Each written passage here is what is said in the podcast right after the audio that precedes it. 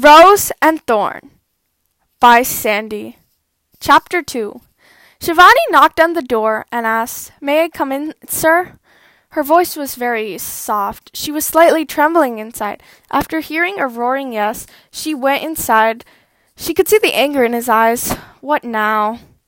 As if to justify her fear, Bhaskar greeted her with rude questions. Do you have a brain? Is this the way you write a letter? Do you have any common sense? Traces of tears appeared in Shivani's eyes. Sarathi, Bhaskar's senior personal manager, who was seated opposite of him, tried to cool him down. Sir, typos ha- do happen. You can try talking to her about her mistakes.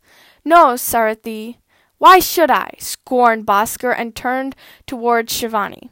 Hey, idiot, correct these mistakes and get me the letter immediately. But, sir, I don't want to hear your explanations. Go correct it and bring it back. Shivani got the paper from him and left the room with tears in her eyes. Shivani returned in fifteen minutes with the corrected letter. Bhaskar almost got the paper forcefully out of her hand and checked the contents carefully. Good, this looks fine. You can go now. But, sir, I said you can go now. Sir, why don't you listen to what she has to say? Sarathi, you might be an older person, but remember, you are just my manager, and I am your boss. Sorry, sir. That's okay, but don't make the mistake of, of advising me again. Bhaskar looked at Shivani. Why are you still here? Sir, I asked you to go and start typing my next letter. But, sir, no buts, just do as you're told. I need not do it, sir, because I'm quitting. What? asked the shocked Sarathi while Bhaskar looked at her scornfully. Yes, I'm quitting this job. Here's my resignation letters. I can't take these insults and scolding anymore. Shivani started walking back. One minute. Bhaskar's voice stopped her. She turned around. Why is your resignation letter dated last Friday? Because I decided to quit long before and wrote that letter last Friday itself. Now I know the reason for the mistakes in your letters.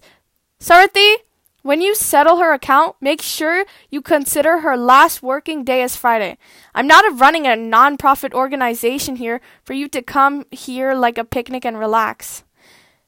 Shivani gave a cold stare at him and left the place in disgust. Stupid girl, murmured Bhaskar. Right then his intercom started ringing, and he answered it. Hello, Bhaskar here. Sir, a lady from Angel Home is here to meet you. I don't want to meet with anyone without an appointment. But, sir, she says it only takes 10 to 15 minutes. Bhaskar looked at the letter in his hand and changed his mind. Yes, send her in. He banged the receiver back and turned his attention towards Sarathi. Sarathi, wh- what do you think about the MR dealings? It sounds like a good deal, sir, but we need to hurry and send our quote. We are already late. Then what are you waiting for? Immediately prepare a quote and send it. I want to get done with it today.